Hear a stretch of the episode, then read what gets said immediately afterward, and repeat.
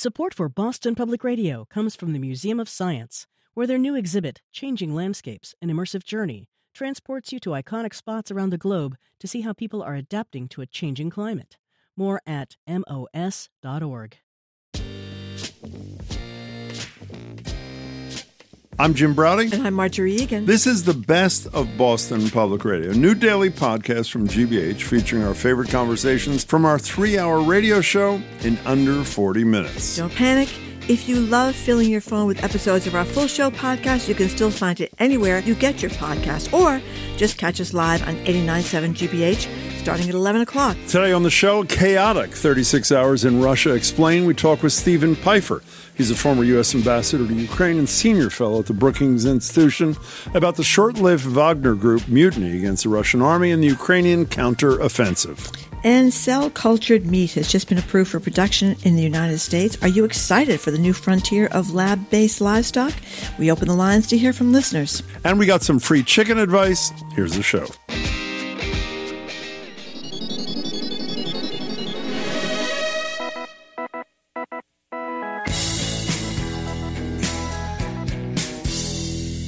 The mood in Russia appears to be calmer today after the stunning developments over the weekend as the mercenary Wagner group marched towards the capital of Moscow, threatening an open rebellion, then halting its advance and averting a possible confrontation with Putin's military. Steven Pifer is the former U.S. ambassador to Ukraine, the third ever. He also served as a special assistant to President Clinton and senior director for Russia, Ukraine, and Eurasia on the National Security Council. He's now a senior fellow at the Brookings Institution and an affiliate of the Center for International Security and Cooperation at Margery's alma mater, Stanford University. Ambassador Pifer, we really appreciate your time. Uh, happy to be here. So, Ambassador, as Jim just said, we don't know why uh, this Wagner group turned around. And, and um, do we know anything more? No, I think that's still one of the mysteries. Um, first of all, let me say I do not believe this was a coup against Vladimir Putin. Yeah. This was really aimed at the Russian military leadership, the uh, defense minister Shoigu and the chief of the general staff Gerasimov. And Prigozhin, who heads the Wagner group, I mean, he's been feuding with the uh, Russian military leadership for years. Uh, but this was the mystery. Uh, he had taken control of the Russian Southern Military District headquarters in Rostov. He had units that were moving towards Moscow, apparently meeting very little opposition. And then at the end of the day on the 24th, he declares, no, they are returning to their garrisons. He's going to um, uh, go to uh, Belarus. And uh, apparently, then the charges of treason were dropped, although there are reports now in Russia today that uh, he still is under investigation for armed insurrection. Why was there such little uh, resistance? You know, when I'm hearing, and this is all new to me, Ambassador, about uh, uh, uh, Prigozhin and his people taking over the, what is it, the Southern Military District headquarters with virtually no opposition. What is Putin thinking? What are the military people thinking? What are the security services thinking? Why was it so easy? Yeah, well, there were first of all a, a, good portion of the Russian military is tied down fighting in Ukraine. Of course, yeah. Uh, but one of the really interesting images out of Rostov, broadcast by Prigozhin, is he's having quite friendly conversations with the staff there, with the commanders there. I mean, my guess is there are actually quite a few people in the Russian military who share Prigozhin's criticism of both Shoigu, the defense minister, and the chief of the general staff. They believe that this war over the last 16 months in Ukraine has been bought in a very poor way and that the military leadership has not been held to account for that. So, but even if what you say is true, a couple a minute or so ago, um, uh, Ambassador, that this was directed by Prigozhin at military leadership, not Putin directly. If he were able to topple military leadership or show them to be as weak, at least temporarily, as he did, there is a trickle down or trickle up effect on the power of Vladimir Putin, is there not? Sure, and and and there's no way that Putin emerges from this uh, episode on Saturday looking stronger. He looks weaker. Um, interestingly to me, he only appeared publicly once in a very short five-minute yeah. television broadcast. There was, for example, no subsequent broadcast showing them meeting him meeting with the security and defense officials how to deal with the crisis he was pretty much invisible for most of the day. What do you read into uh, that? It, it's it's this is so, something. I mean, Putin, when he can prepare the scene, is always very well prepared. when things catch him by surprise, and I believe at least the timing of this military mutiny caught him by surprise, he tends to go to ground. And we saw this all the way back in 2000 with the first episode, for example, when the Kursk submarine sank. Mm-hmm. He doesn't know how to respond. He needs time to sort of pull himself together. Uh, and so he was virtually invisible on Saturday. We're talking to Steven Pifer, the former U.S. ambassador to uh, Ukraine. You know, tell us a little bit of the background of this of this character, Prigozhin. I read it. You know, every other word is a swear. He's screaming at people. He called the war a racket, kind of undermine the propaganda that Putin has been feeding the American uh, people. But he, he he came out of the hot dog business. Uh, so, tell us a little bit about who this character is.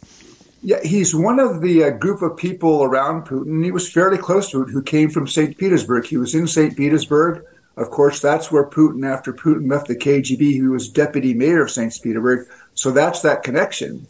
And was clearly favored by Putin. I mean, he, Prigozhin built up this empire, but what was of use to Putin was this Wagner group, this group of mercenaries who fought and are continuing to fight in places like Africa, and in Syria, advancing Russian interests. But then Prigozhin also put together this military force which was fighting uh, with various degrees of effectiveness alongside Russian military forces in Ukraine.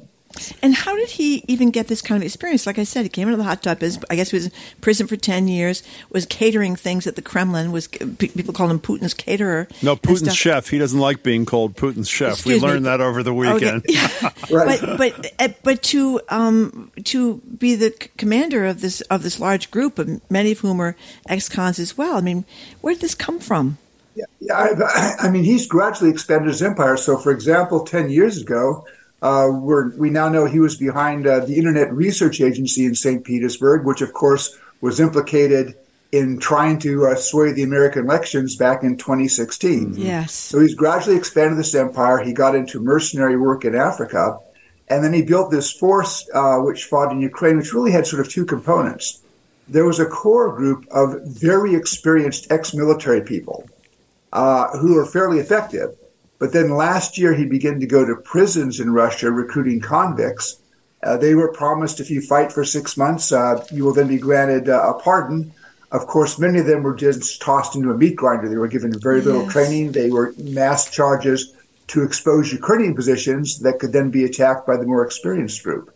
But it's been a fairly important unit for the Russian military uh, because they provide 20, 25,000 troops that the Russian military otherwise would not have. Well, we want to talk about what I wouldn't say the absence of them, but the, I guess, the difference in role and potentially leadership what impact that'll have on the war in Ukraine. We're talking to Steven Pifer, former U.S. ambassador to Ukraine. You know, I don't want you to hang up when you realize how little I know about the politics of the region, ambassador. But I'm watching CNN over the weekend. Me neither. Cheering on Prigozhin until I one learn more about Prigozhin. Two, I listened to some military leaders whom I respect saying uh, uh, uh, things could get worse in terms of potential instability uh, uh, nuclear weapon control, that sort of thing, should Putin fall. Do you share that notion that as much of a problem as Putin is for the world and Ukraine in particular, that a successor, at least if it was in the Prigozhin mold, might even be worse for this world? Yeah. First of all, let, us be clear. Prigozhin is not a good guy. Mm. Uh, right. There was this uh, ugly incident about nine months ago where uh, one of, member of the uh, Wagner Group mercenaries who had surrendered, then sort of defected the Ukrainians, was brought back, and Prigozhin had him executed with a sledgehammer to the head. Oh. This is not a good guy, you know, and and so we would not want to see Prigozhin replace Putin at the top. Now, again, I don't think Prigozhin's goal was to replace Putin. Prigozhin's beef is with the Russian military, and then there was this effort more recently where the Russian military was saying all of the Wagner Group people have to sign contracts with the Russian military by July 1 and he was pushing it back against that. That that was his fight there. And so, what? How weakened is the Putin effort, which obviously has been, I think it's fair to say, not terribly competent and not wildly effective, considering the the advantage they have in terms of numbers and weaponry. How disadvantaged is the Putin effort with this this uh, whatever this change in the Wagner group, considering that at least most accounts I read said they were the most effective fighters that uh, Putin had. Yeah, no, I, I think this does damage uh, Putin's the image he wants to create of a strong man always in control. And I guess I'd cite three points. First of all, it had to worry Putin that the reception given yeah. by the people of Rostov to the Wagner group for that 12 or 15 hours that they'd occupied the town was very positive. Mm-hmm. And then he had to worry what happened if that Wagner group unit that was heading to Moscow actually got into Moscow. Right. They were probably too small to capture anything, but the idea of Wagner group tanks sort of parading down Leninsky Prospect heading for Red Square would have been a very damaging uh, image. Second, uh, within uh, Russia, it looked like a lot of people in the elites basically remained silent during the actual time of the crisis. You know, there weren't a lot of people coming out and saying, yes, we've got to back Putin, we've mm-hmm. got to back Putin. They were waiting to see what happened. You know, that can't be taken by Putin as an indication that he has a lot of domestic support out there. And I thought it was also interesting is the foreign reaction. Very few countries spoke out in favor of Putin as the elective leader of Russia during the crisis. Even the Chinese, from what I can tell, yeah. the Chinese did not come out and express a call of support for stability in Russia until after this thing had been settled late Saturday night. Now, that's also got to make Putin wonder. Everybody was sort of sitting on the fence waiting to see what happened as opposed to coming to his support. Will it help Ukraine's war effort, or was this thing too short lived, Ambassador? I, I, think it it has. It, first of all, uh, it suggests division in Russia, which is good for Ukraine. Uh, it's got to be a distraction. Uh, my my guess is the Ukrainians will try in their information war to use this uh, in terms of broadcasting to Russian forces mm-hmm. fighting in Ukraine. This is what's going on at home yeah. while you're here fighting in Ukraine. Why are you here? Why aren't you at home? And I think there'll be another question. We just don't know what happens to the Wagner Group. I mean, the Wagner Group, you know, by some appearances was fairly effective compared to other units of the regular Russian military. Now, if they now break Wagner up and then they start seeding these guys, they sign contracts, and who knows how many will sign contracts, but then they're placed throughout the Russian military. You know, first of all, you're putting a bunch of Wagner people in who I think by their experience detest the Russian military. Mm. How will they be integrated in that fight? So this could actually result in a fairly significant uh, reduction in Russian military capacity against the Ukrainians. We're talking to that Steven, will be welcome Kiev. We're talking to Steven Pifer the former U.S. ambassador to Ukraine. You know, you mentioned several times now that that that, that, that this uh, Wagner Group leader um, Prigozhin was upset more about the military than he was about Putin. And and you mentioned these possible contracts that Wagner Group members would have to sign. But what else was he upset about? What, what was his problem with the military that would cause him to do what he did? Uh, well, he claims that, uh, and been very vocal over the last six to eight months in claiming that uh, the Russian military has denied him things like heavy equipment, ammunition uh, that mm-hmm. he's needed to press the fight. Uh, about a month and a half ago, two months ago, after Bakhmut finally fell, uh, the Wagner Group forces were pulling out to be replaced by regular, regular Russian military. That made some sense to give the uh, Wagner Group people some time to rest and recuperate. He said in one case, units proceeding down a road actually proceeded down a road that had been mined by the Russian military to kill Wagner Group people. Yes. And then on Saturday, he broadcast this uh, short tape saying that actually Russian military forces had rocketed a position occupied by Wagner Group. So there's okay. this hostility towards the Russian military, and it goes back a long time. So I wonder if you know the the, the idea, you've heard this a million times now that this guy's a dead man walking because Putin's going to come after him. But but do you think perhaps that he was aiming more at the military than at Putin matters? That this this guy can possibly survive in Belarus or anywhere that he might go? Um, I, I, think uh, his his prospects of long term survival are significantly less today than they were on Friday. Yeah, because okay. even though his mutiny was not directed against Putin per se, uh, one on on Saturday morning he came out and he basically challenged all of the reason that Putin has given for this yes. war. He said Ukraine presented no threat. There was no need for denazification or demilitarization.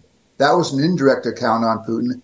But even if it's just a mutiny against the Russian military leadership, it has had the effect of making Putin look weak.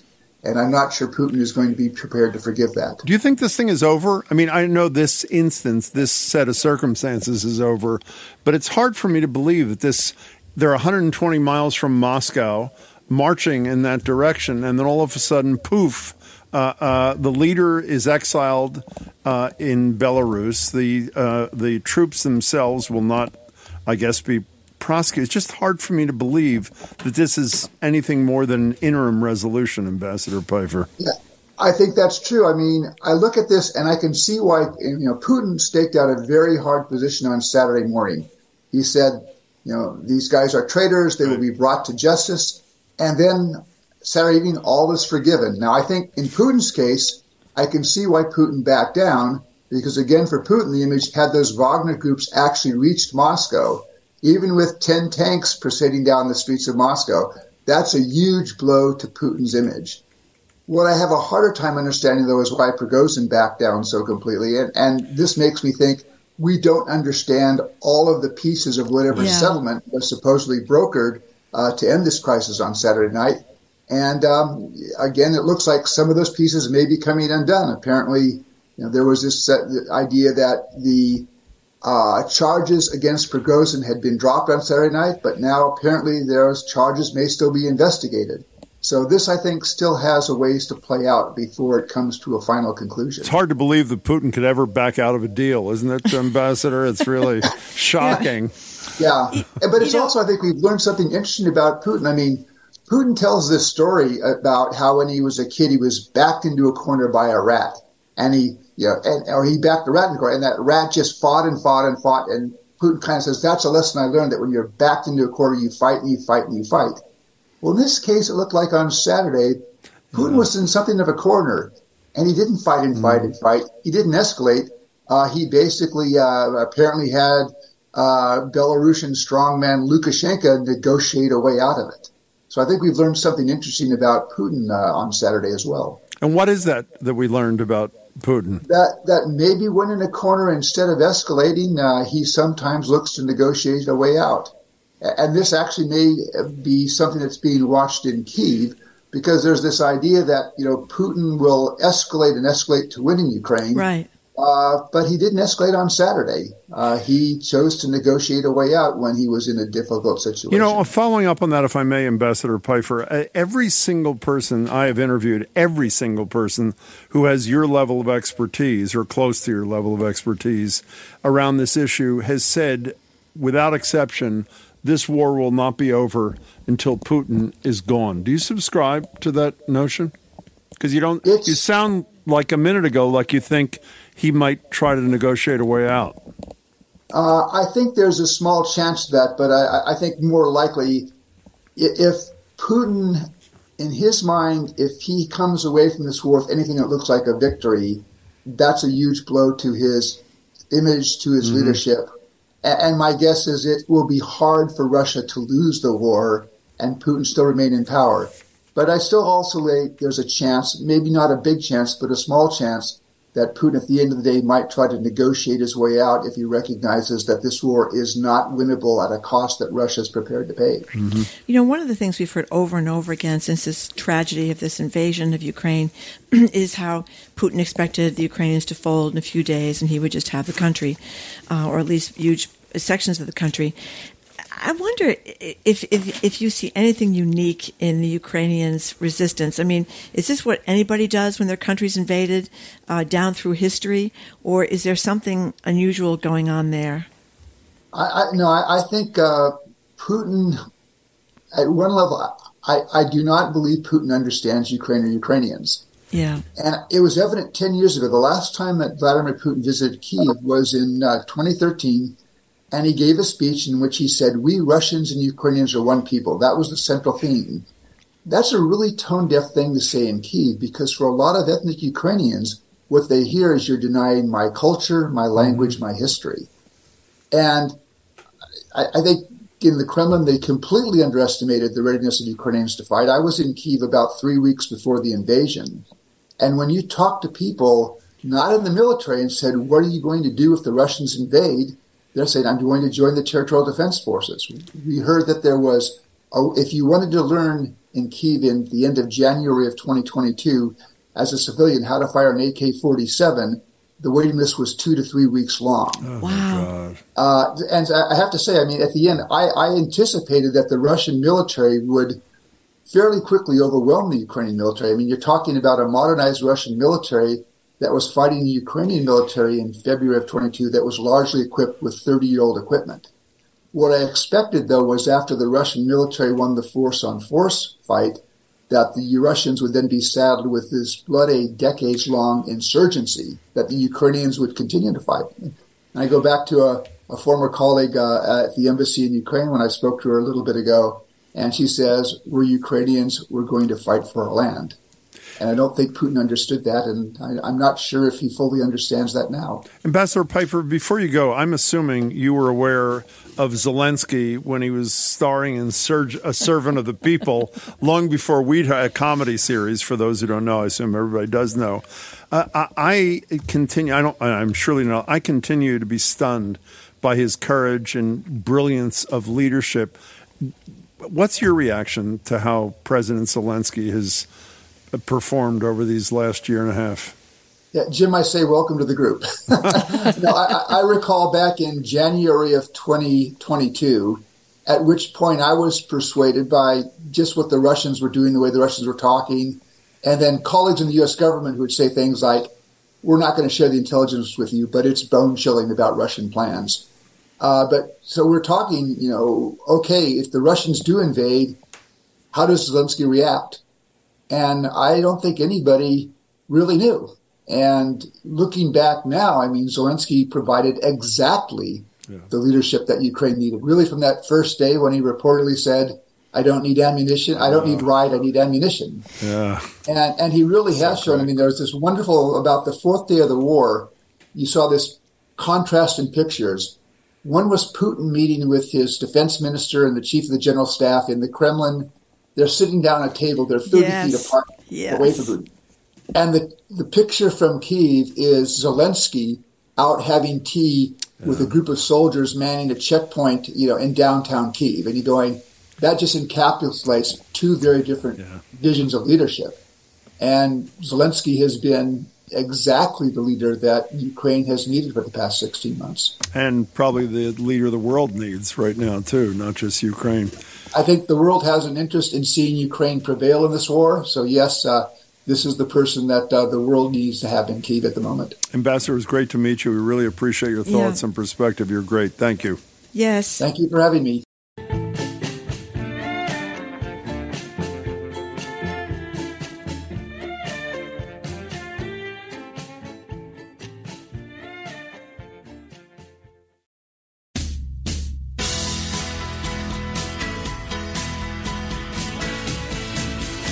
So, move over craft brewed beer. Lab cultured meat is coming to the U.S. The USDA and FDA have approved it for production and for sale for the first time. But as our food man Corby tells us, the texture could be different. There's no muscle for you meat eaters to dig your teeth into, but maybe it's good enough for Margery, who apparently hates chicken thighs. So I do not. Well, I, I yeah, I eat do. them under duress. Okay, fine. So what we've been talking about a lot is now called cell cultivated meat. Okay. Uh, and it's grown from tissue and cells of animals that are put into a growth medium in a lab. Then they're kind of brewed. It is a big brewery, and it greatly expands these uh, small cells into not even hunks of meat. What it is is like a pulp. And they're able to form it into essentially chicken fingers or fish fingers. The big news is that USDA isn't challenging this and is saying that the breweries where these animal cells can be grown out into meat can be inspected. Just like the USDA inspects slaughterhouses, they're not going to challenge the safety of this as a class. They're just going to challenge case by case. That means that the very few companies that have begun to market this can keep marketing it and try to scale up. Why is it so much better uh, or more um, workable a solution than plant-based meat, which is I love and is very evolved because it is the same kind of animal cell. It should taste like chicken because it is chicken. What it doesn't have is the texture, the muscles, the Oh, skin, the bone, It all the stuff that makes us associate meat with meat. It's very far from being at all scalable at any kind of decent cost, and it's very far from coming to the market except for a few small restaurants. But it's great that the FDA and the USDA are lowering barriers so that the billions that have already gone into investing in these companies all over the world um, can keep going with an end in mind. We're going to be able to bring this to market. You just said the issue, one not the issue, but one difference is texture, right? And it's my reluctance to buy into the the impossible meat kind of thing was uh, is a texture issue because the taste you've introduced us to these in those blindfolded tests. I think we did at the library and to me it tasted almost exactly the same but the texture isn't the, the same. Why isn't the texture the same? If they're growing it from in a from the cells of a chicken why I understand why it doesn't look like a chicken. Why doesn't it have the texture of a chicken? Because they're just growing meat that's like a fish fillet or like a chicken breast. They aren't growing any of the cells that would turn into skin or fat or bone. Uh, and so, but what you're talking about with plant based meat is called the whole cut problem. And there's good news coming What because already Beyond Meat has a very plausible steak tip product that I recently uh, tasted, and there are other chicken wings coming. This is the next big frontier in plant-based meat: is getting the texture right for so-called whole cut uh, meat substitute. So I think that with all these, plant-based is going to get there a lot sooner. Well, except plant based is going to get there a lot sooner in terms of texture. This same article, which we read in Vox about the cultured chicken or whatever you want to call it, chicken from cells, says that the share of the market that's going to these plant based alternatives is slipping pretty dramatically. What's what's that about?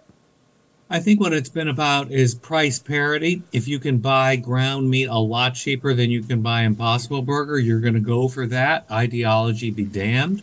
Also, uh, people did want more of that texture, and I think of whole cut meat, and I think that that's coming. Whole cut. So I think it's going to get better. You know what I wondered about the Corby? You just mentioned that they're making like chicken breasts, but if you're somebody that likes the chicken breast, you don't like the dark meat, you don't like the skin, you don't like the bones, maybe this would be fine for you, and you could make it like a chicken stir fry kind of thing. I hear that you're asking for a friend, Margery. I'm this is asking like for a so friend. old already. That's right.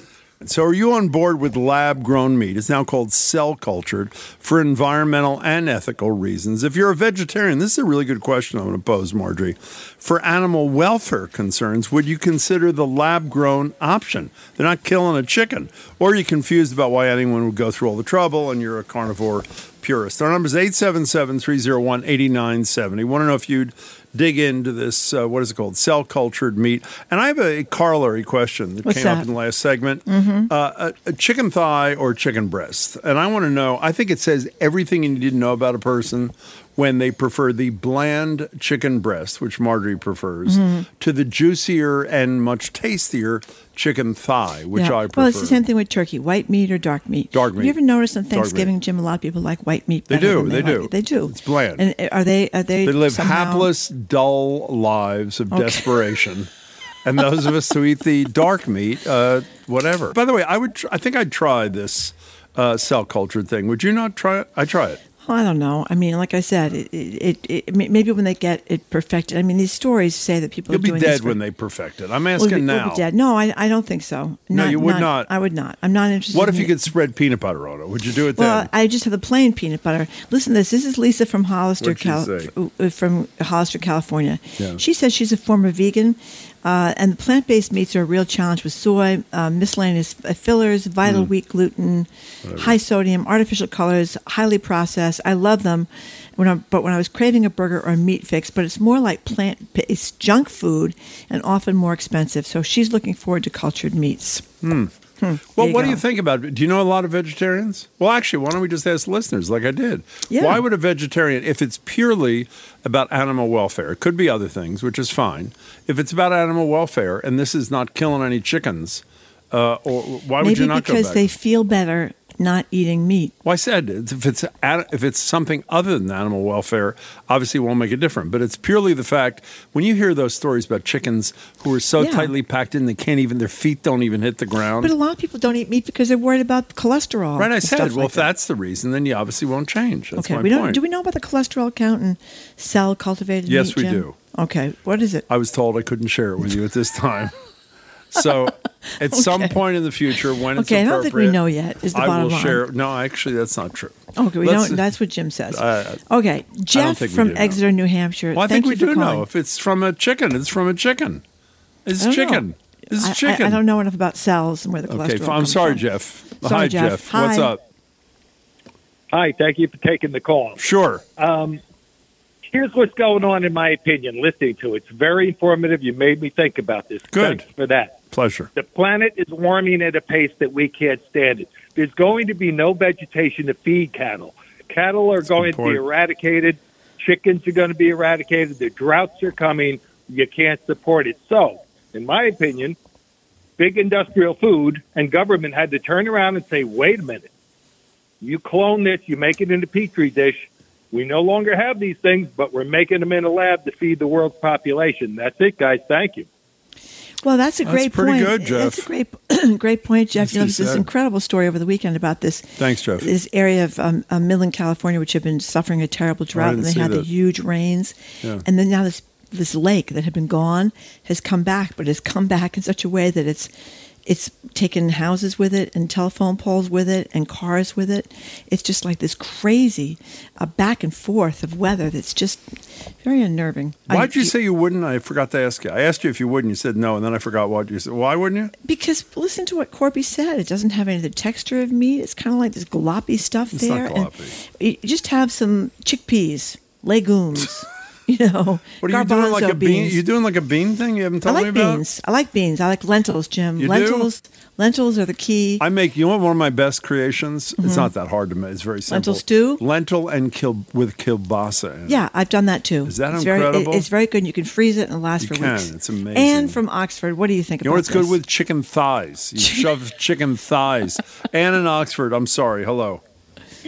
And in Uxbridge. And thank you. Oh, for taking Uxbridge, my we're Oh, call. sorry. Uxbridge, sorry. Hi. Thank you for calling. It's cloned chicken cells. Yeah. What? Where do you get the cells? You must have to get cells from a chicken in order to clone the cells to make this goop that you're making. Yeah, but one And chicken. I mean, so even why if is that any different? well, because it's one is chicken as opposed to billions. and no. Well, you still have to have a chicken, and you're still eating chicken. Right, Yeah, but I think the point Unless is you you're not wiping find wiping a way out. to make synthetic synthetic. No, no, no, but it's a matter of magnitude. First of all, I don't know if they can get a cell from a, a chicken and keep it alive. That's I assume that's possible, well, right? exactly right. I mean, uh, you I don't know either. But if you Yeah, kill, let me wait, well, wait. let, let's agree on something, and let's see if we can agree on something. I think we can. Okay. If you had a choice between between killing one chicken to eat chicken or a million chickens to each chicken, which would you prefer? Well, I'm not a market for a million chickens. Well, you know what I mean. You know what I mean. One, I I I prefer not to kill any. my food. Well, good. For, that's that's excellent. You know, we're going to find out, but I don't think we'll find out by the end of today's show. Is do you have to kill the chicken to get the cell? I would assume not, Margery. What do you think? You're a science expert. I don't know. You can get cells off human beings, obviously, exactly. without killing them. I, so, I, Anne, I if we can get the cell kill without them. killing the chicken, are you okay with that? As much as I am not okay with eating animals, but Oh, you don't like eating animals? I, I just think it. yeah, good. I don't. I, I I'm wondering if it isn't sort of skirting the issue if you have to start with an animal. No, that's a good point. Are you like wicked healthy or what? What's your deal? Yes. You are. Yeah, it sound you sound really healthy. Yes. Okay, and you're you, can know what tell. you know what what's that? I'll be 80 next. Year. You will not. Wow. You see that? I You know, will. it sounded day And over I- 55, and I Anne. There you this- go. You what? I started this regimen, diet regimen, because I was trying to lower cholesterol. Yeah. There you go. And How's your and- cholesterol? And, next to nothing. That's incredible. There you go. Next to nothing. Thank you. It's easy to give up the meat part. if You ask me. It's hard to Not give for up. me. Like I got like banana cream pudding yesterday at this at this. What's the problem with that? Well, that's very bad for you. You shouldn't eat that kind of stuff. What's that's got to do with that's hard. killing an animal? Nothing. I'm just thinking about cholesterol lowering. You know, you could. We're not talking about meat. cholesterol. Well, th- th- that's just said she did was, it to yeah. lower her cholesterol, and Yeah. she's now a spring chicken, as it were. No pun intended. Oh, that's a good one. Pushing 80. Ah. Yeah. Anyway, Donna in the car says she loves putting chicken thighs in a slow cooker and making chicken cacciatore. Seems like this type of meat wouldn't work, so I am out.